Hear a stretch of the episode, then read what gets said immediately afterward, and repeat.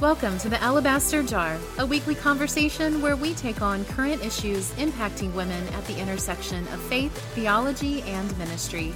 We are pleased to offer Alabaster Jar as a podcast of Northern Seminary.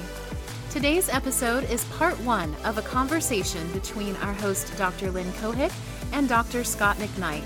Scot is a world renowned speaker, writer, professor, and equipper of the church. He is a recognized authority on the historical Jesus, early Christianity, and the New Testament.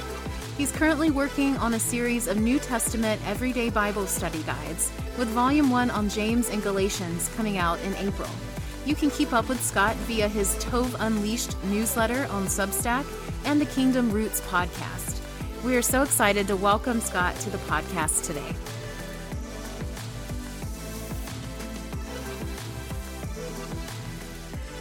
Scot, thank you so much for joining the Alabaster Jar podcast. You have the distinction of being the first man that we have interviewed on the Alabaster Jar. And you don't know how much joy it gives me to say that when so often I've been introduced as the first woman in this situation or that situation. So, yeah. how's it feel to wear the glass slipper?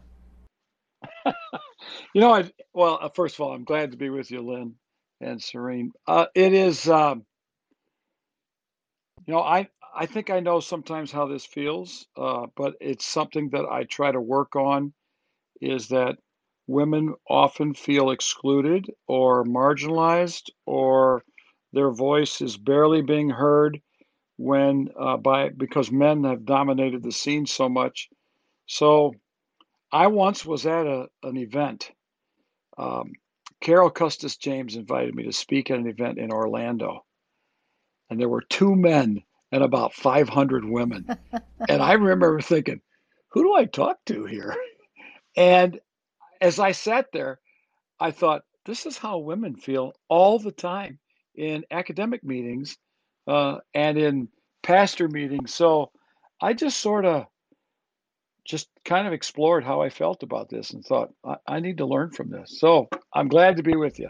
Yeah, glad well, to be the delighted. first man. There you go. That's it. That, and we're we're thrilled that you're here. Um, you know, our friendship goes back uh, a number of years. Um, I uh, I recall how you. Um, well, you, you just gave me opportunities. Uh, I think one of the first writing projects that I had after I finished the dissertation was to contribute a chapter in your co-edited book with Joe Modica called uh, "Who Do My Opponents Say That I Am," where I talked uh, about the phrase that uh, Pilate puts on the cross, "Jesus of Nazareth, King of the Jews," um, and oh, I, I I still can call up my nervousness, uh, my feelings of nervousness, and also excitement in doing that that project. Um, what what uh, my, uh, motivated you to do such an intriguing topic in that in that book? Well, at that time, I was I was doing stuff on uh, on let's say John the Baptist and Jesus's conversations with one another as it revealed who Jesus was. And I was all I've been convinced for quite a while that the best way to read the Gospels is to ask the question, who who is he? But I I got into this idea and I didn't I didn't really think about it any other way, but I uh, I thought I would like to explore what the opponents uh, think of Jesus as a way of exploring uh, Christology, because almost it's you flip it, you flip the script, and you figure out what the Christians believe versus their opponents. And I just mentioned this to Joe, uh, my old buddy from way back in the 80s. And he says, Oh, let's do a book on this. So Joe and I start uh, compiling names, and you were at the top of our list, Lynn. Oh, I don't know about that, but but I appreciated the the invitation for sure, and uh, and took advantage of that. Yeah, the um, you talk about being in gospel studies. That's really sort of where you cut your teeth, if you will. Uh, the volume on atonement um, that came. I can't remember when. When did that come out? Oh, I'm not very good at remembering dates. So maybe ten years ago. Yeah. Um, on Jesus and his death. Yep. Yep. Yeah. But um, I did my dissertation on on Matthew Mhm. and uh, on the missionary discourse. And when I taught at Trinity uh, for 12 years, I think it was 12 years, basically I, all I taught was the Gospels. I mean, I got to teach other stuff a little bit, but my my core curriculum was Synoptic Gospels and Matthew and discipleship, etc. And then when I went to North Park, there was someone already teaching Paul, so I didn't get to teach Paul there either. So it was basically Jesus of Nazareth was my core course at North Yeah. Park for 17 years. So um, I was And That's- and that's you've done a lot. The uh, Jesus Creed, that book has sold now fifty thousand or more. Um, it's come out. Uh, they put what a fifteenth anniversary edition that's come out. I know when I read the Jesus Creed, that really it just reframed things for me. Summarize it a little bit for our listeners who might be unfamiliar with the Jesus Creed. Well, Lynn, both of us have a, a deep interest in the Jewish context. And so I was teaching a course, um, two courses. Uh, I would teach Jesus of Nazareth at 8 o'clock and um, a course for fourth year students. Uh, and we were doing spiritual formation. And they were, it was like one at 8 and one at 9. And as I was walking to my Jesus class, the first class, I would always be thinking, now, how does this Jesus class connect to the next class? And I got to, as I was teaching the course, I got to thinking all as early in the term, how would Jesus have framed spiritual formation? And this just became a bit of an obsession for me. And one day I asked the class, that was a rhetorical question, how would Jesus do this? And I began to explore it. And I said, Jesus was a Jew. And and a typical Jewish piety was to recite Shema and the 10 words or the 10 commandments daily, maybe two or three times a day, maybe more, depending on how literal someone took the statements in Deuteronomy 6. So I just kind of, two things happened at once. I began to recite the Shema in Hebrew when my feet hit the ground and when I took my feet off the ground. I, I, my goal was to do this for one month and just see what would happen. And I also said to myself, I would say it anytime during the day when it came to mind. Well, if you get into this kind of habit, before long, you're saying it all the time. It, your mind just sort of wanders. And uh, at the that, that was one thing. It was a praxis. The other thing is, as I was teaching the classes, I began to notice how often this sort of uh, let's say love God, love others, or relationship to God, relationship to others, are interplaying with one another. And of course, First John puts this in full color. So um, by the end of that term, I had convinced myself that I had to work on this. But what was really peculiar is I did not know how to write at that level. I just had no idea. I thought I did. I think a lot of academics think, oh, I'll just make it popular. Well, that's not the way it works. And I am so grateful for my editor at Paraclete. By the way, I, I got rejected by six different publishers for that manuscript before Paraclete Really? took it. Wow, Yeah, yeah. that's hard. And um, and I got I I had words with one of the editors the other day. She said, "Do you have to bring this up every time we're together?" and and I um, uh, I had Lil Copan at Paraclete who really worked the manuscript hard. And I remember seeing pages where she would just have a big X through the whole page, the next page, and she wrote at the bottom, "This is awful." oh my word! I went, I went, oh, I worked hard on those on those words. So she was, ri- I mean, I, I'm a different writer because of Lil Copan. She was that good. Yeah, and uh, and and you didn't give up. You saw it as a way to become a better writer in that in that genre for that audience. Yeah, well, that uh, not everyone kind of can manage that. Uh, I think some would have just been discouraged enough to do something else. You know, you know this as well as I do. In academic publishing, sometimes we get virtually no edits. Uh, You know, you misspelled this word or this footnote needs to have this reversed. But the actual working over of your prose and making you a better writer. Uh, most of the editors at academic publishers don't see that as their task at all. Their job is to get this thing, make sure it's tidy. So I, am grateful for that, and it it really changed. I remember a couple points. Uh, Lil told me, "Don't try to convince your audience. Your audience trusts you." Wow. Hmm. That was interesting. So instead of trying to prove my point, she said, You don't have to prove it. They already believe you. Just say it and use the words of Jesus to support it. And then uh, the second thing is, she told me every chapter has only one idea. She said, You often have four ideas per page. She said, Spread it out. And that really made a big difference to me. And over the years, after that, I, I've tried to do that with all my books that, that Chris calls readable. Uh, I have readable wife. books. yeah, I have readable books and unreadable books. So, well, I'm not gonna I'm not gonna get in the middle of that spousal conversation. Uh, but I around the same time, 2008, when you were doing the uh, "Who Do My Opponents Say That I Am," another book that really shaped my my thinking and my teaching, uh, "The Blue Parakeet," came out. What was the, t- tell us a little bit about that and also what prompted you to write The Blue Parakeet? And what a great title, by the way. oh, I am so glad you said that because I had to fight like crazy for that title. They did not want that title.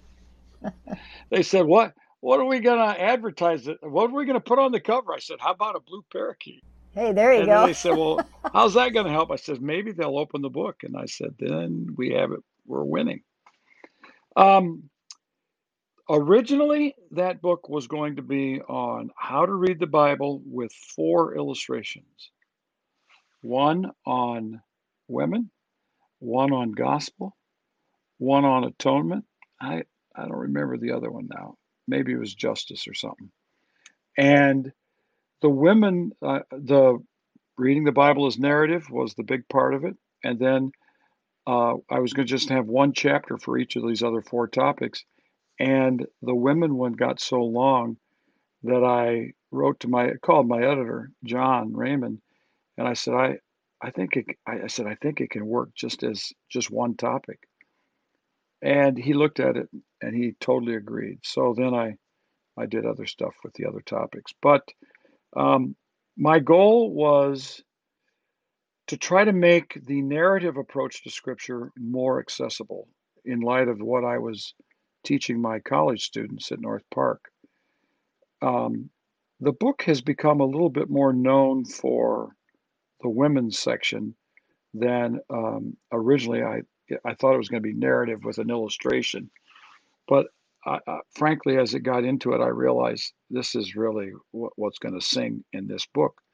So I I just I worked really really hard on that, and you know your stuff has always been helpful to me, and um, Tal Ilan stuff I was I was teaching at the time, so I I felt like I had a lot of stuff to say, but it, the the goal uh, to me uh, was was really fulfilled when for me because of the my plea with people to to open up the doors uh, open up the platform for women to, to be speakers. Let the blue parakeet sing was my language.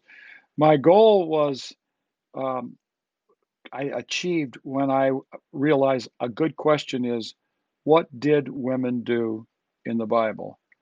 And I remember having a, a big conversation with a really strong complementarian. And I said, Do you allow women to do in your church what they did in the New Testament period? He said, Of course. I said, You're not even close. I can assure you that they're not they're not even uh, close to what they were doing. And that that was such a captivating question for me. And I wanted to ask the question, what did women do in the New Testament why was text it? themselves? Yeah, why was it such a captivating question? I mean, what was there an uh, a moment when, or did it kind of gradually come up? Because I, I can't overestimate how Blue Parakeet gave me that added confidence uh, to to say what I'm studying matters. I mean, I was told, uh, and and and, and I also intuited, I'm not going to study this at, that is women in the biblical text while I'm doing my dissertation or even before I get it published or, you know, I got to establish myself as a writer before I go into women's studies because people will just put me in like a scholarly ghetto because uh, it's not really a scholarly subject. And I think Blue Parakeet really, uh, really caused people to think very differently about the the study of women in the New Testament. Well, I think for me, Lynn, it was I, for a huge example for me of, of impact was Deborah and Huldah, along with, of course, the New Testament text. I'm fascinated by Mary. I think she de- deserves a whole lot more status among Protestant and your book, than she and gets. I'd recommend your yeah. book. Your book is great yeah. on Mary. And then Priscilla and Phoebe and Junia. You know, I'm sitting here thinking, Here's a woman who was running the nation, Deborah. Huldah was not chosen because there were a bunch of uh, males didn't have the courage to step up. She was chosen because she was better than other people. I mean, this she's got Jeremiah as a competitor. You know, you know, maybe a bad day, and they said, "No, we're going to let Jeremiah do this." Mary, I think, has all kinds of virtues, but um, Priscilla is teaching. She's clearly an important part of Paul's ministries, and she's a leader. Uh, Junia, uh, Phoebe, Phoebe, I was convinced by Bob Jewett's stuff that she was the courier, and she would have probably read the letter. And if she and if she didn't read it, she told somebody else how to read it because it had to be communicated. And you don't just sit down and read Romans if you don't know what you're talking about, if because there's going to be a ton of questions. And then Junia um, I saw, I said, she was an apostle. That's all there is to it. So I thought, all those things right there, that shows us what women did. Plus, they were praying publicly, they were prophesying, they were apostoling, they were deaconing. They're doing all these things. Um, so the tendency to just use First Timothy 2 to silence women goes against the very text in the New Testament and early Christianity of what they were actually doing. So that that question sort of, I, I can tell you in teaching um, students at North Park, when I said, I just want you to go through these texts and tell me what women did. By the time they were done, they were totally convinced. They did. The Bible convinced them. I didn't even have to talk about it. So Scot, I was on campus uh, at Northern recently for a class with Lynn where we looked at women in the early church. And as I'm listening to you talk about these examples of what women were really doing during that time, I'm thinking back to that week on campus. Yeah, our listeners can't see it right now, but he's holding up the book that we read for that class. And, uh, you know, in our times after class, we had some discussions, those of us that are women in ministry, about some of the breadcrumbs that led us to where we are today. And for many of us, it included books that we stumbled upon that opened our eyes to the reality of these stories that were often not told, or the reality of what women really were doing in the Bible and in the early church.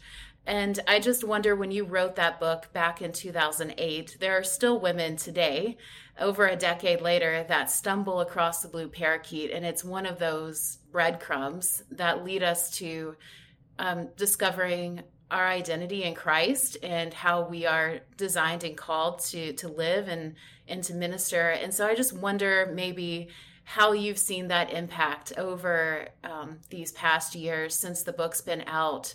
Do you see the goal that you had in mind when you wrote that book being fulfilled. Um, I know you sat around with some of us and chatted after class one day, and that was just an amazing moment to sit there with men and women and just chat with you. And I wonder, as you like look at us as students or people that you've seen that have been impacted by the book, you know, where do you see that um, playing out? Yeah.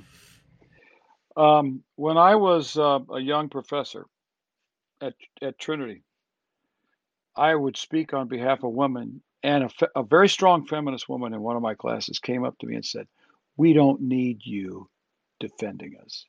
We can do this on our own. And so I just kind of went silent on that topic.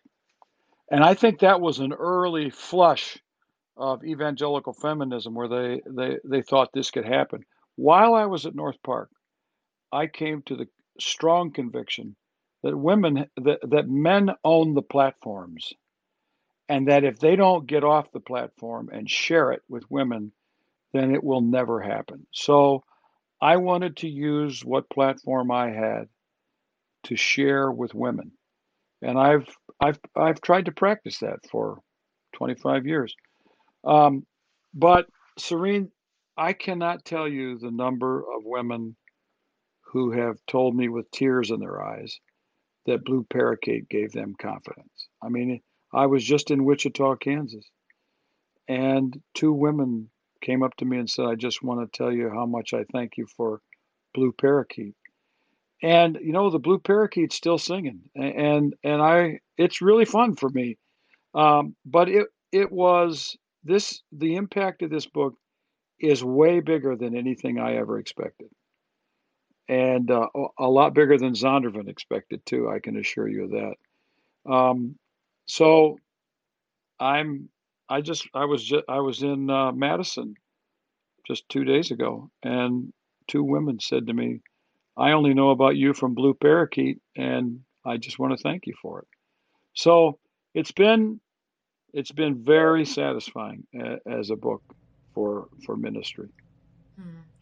Is there anything fresh that you would speak to those women today from where you were when you wrote the book in 2000 or when it was published in 2008 to where we're at in 2021? Anything that a new word or something fresh that you would add to maybe what you see happening in the world around us now in 2021, specifically for women that are reading the book now? Well, I can tell you that um, Northern has been such an incredible experience for me nine years of teaching here, and the growth of the number of women students is just wonderful. Uh, and you know, I have a couple cohorts that are uh, there are more women than men in it, and I just think it's it's amazing because my first couple classes at Northern just didn't have that many women in them. They, there were women here, and we've always supported women. But um, so to me, the fresh word is um, we're seeing a slow growth of an increasing openness to women in ministry that is almost inescapable and irresistible because of the gift giftedness of women is being uh, seen. So I, I'm really encouraged about it. I, I really am. And look, we have Lynn, who is our dean. We have Beth Felker Jones teaching systematic theology. Uh, we, I think, when you come around Northern Seminary, you see a, a, the presence of women. Um, you know, I, I I'm not big in, into using categories like egalitarianism, etc. But we we honor and value the gifts of women in our seminary. I think at a structural and personal existential level. I I would agree with that, Scot. I, that's how I experience it. I think that they're uh, there is a culture that celebrates women and their success. And uh, you mentioned earlier uh, something about Huldah, and she was picked because she just did it better. And I, I can tell you stories, even recently, hearing about someone who was talking about teaching a language class, and the woman in the class was better than the guys in doing the language. And that bothered the male students to be bested by a, a woman, mm, you know, that, that's just, for a lot of men, that, that is the one thing that's hard. And so there's this kind of, um, implied competition, or not even implied, just this kind of competition rather than community. Um, which we'll get to in a minute, but I don't want to leave Blue Parakeet without asking you a little bit more about narrative. You talked about how you feel narrative is important, and even in your most recent book that came out on five things biblical scholars wished theologians knew, you talk about narrative. So that's clearly something that is important to you as a way to engage in the biblical text. Uh, the more technical term would be hermeneutics. Talk a little bit about why that that's so crucial for us as we try to live our lives honoring the Lord. All right, but first, I dedicated Blue Parakeet to Cheryl Hatch, who was in the second exegesis class I ever taught, and every man in the room knew that Cheryl was the best student in the class and the best preacher in the class, and she couldn't get a job because she was a woman. Uh, you know, So- I, and when when was that? That would be uh, like back in Early 08 or something. mid '80s, mid Yeah. '80s. Wow. Yeah. Well, I uh, sadly, when I was teaching uh, at Wheaton College, we had a senior seminar. About a quarter of the class were women, and one woman. Uh, many many of the students went on to uh, go get their masters or their MDiv, and they all talked. They had to share, you know, what their plans were at graduation because this was a senior class, and. Um, one woman indicated that she got into um, uh, a really good seminary, and she wasn't, though, able to complete her application because her church would not sign a letter of recommendation for her to study the Bible. And I thought, wow, that was my experience too. My church did not sign a letter of recommendation for me to go to seminary. So I don't have a seminary degree. Because I wanted to go and study the Bible and they wouldn't they wouldn't sign off on that. And I thought, ah, next generation, and here we are again. But here was the difference. Back when it happened to me, nobody batted an eye. It was just like, well, whatever.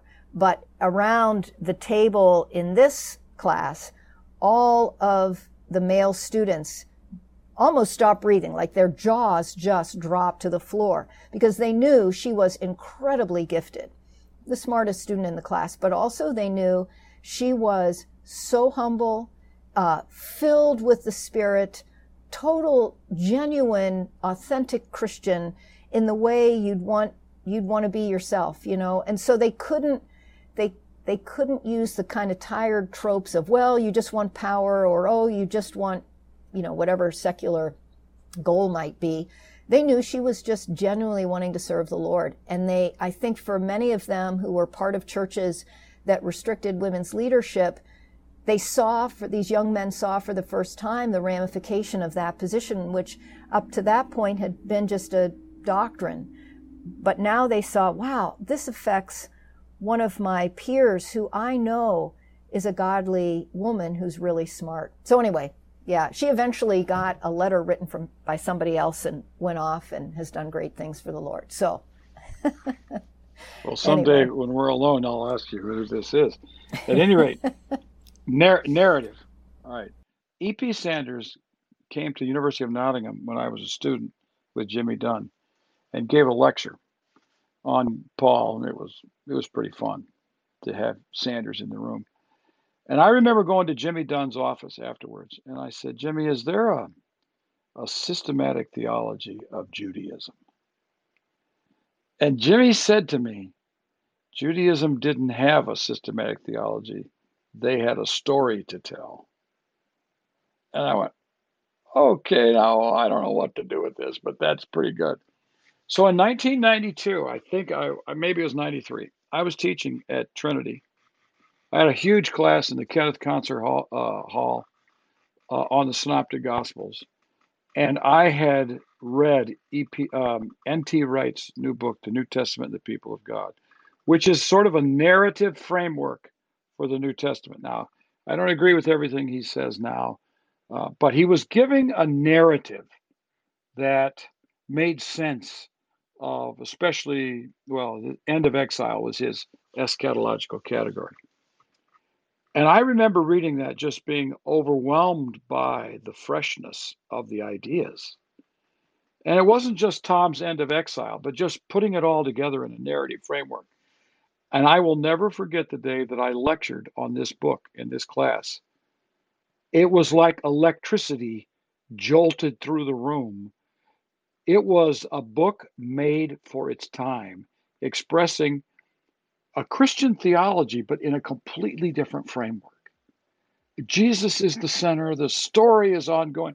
There's eschatology, there's God, there's salvation, there's all this stuff going on, but it had all been rearranged into a narrative rather than God, man, Christ, sin, salvation, you know, the, the topics of salvation.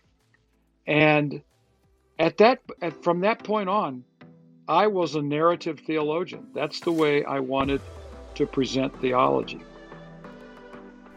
You've been listening to another episode of the Alabaster Jar podcast, where we take on issues impacting women at the intersection of faith, theology, and ministry. If you enjoyed today's episode, be sure to hit subscribe so that you will be notified next Tuesday when we release part two of our conversation with Scot. There's still time for you to register for Tov for Women, an event hosted by the Center for Women in Leadership on October 22nd. You will be able to hear more from Scot and his daughter Laura Barringer on their book, A Church Called Tov. Check out the podcast description for a link to Scot's Substack, and you can find Kingdom Roots podcast on your streaming service of choice.